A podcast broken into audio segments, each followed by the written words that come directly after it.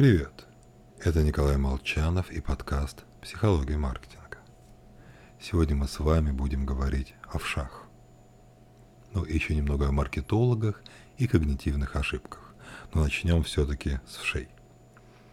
Веками жители новых гибрид наблюдали одну и ту же картину. Если человек крепок и здоров, у него есть вши. А если он болен, вшей нет. В результате островитяне пришли к убеждению – вши способствуют крепкому здоровью. В целом наблюдение это правильное. Когда кто-то заболевал лихорадкой, вызываемой в том числе и вшами, температура тела больного повышалась, становилась некомфортной для насекомых, и они уползали. Только вот вывод неверен.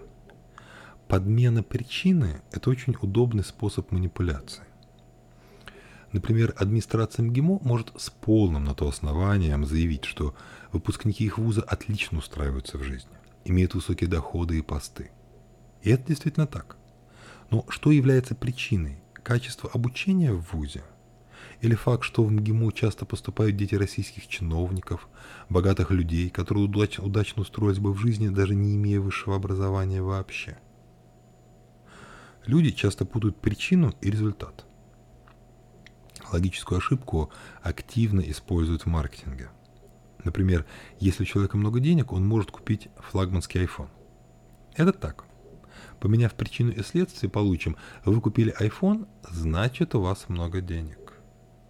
Это уже не обязательно, но звучит приятно, и в это хочется верить. Ну и, кстати, именно поэтому дорогие вещи часто обманчивый признак статуса. С вами был Николай Молчанов – и подкаст «Психология маркетинга».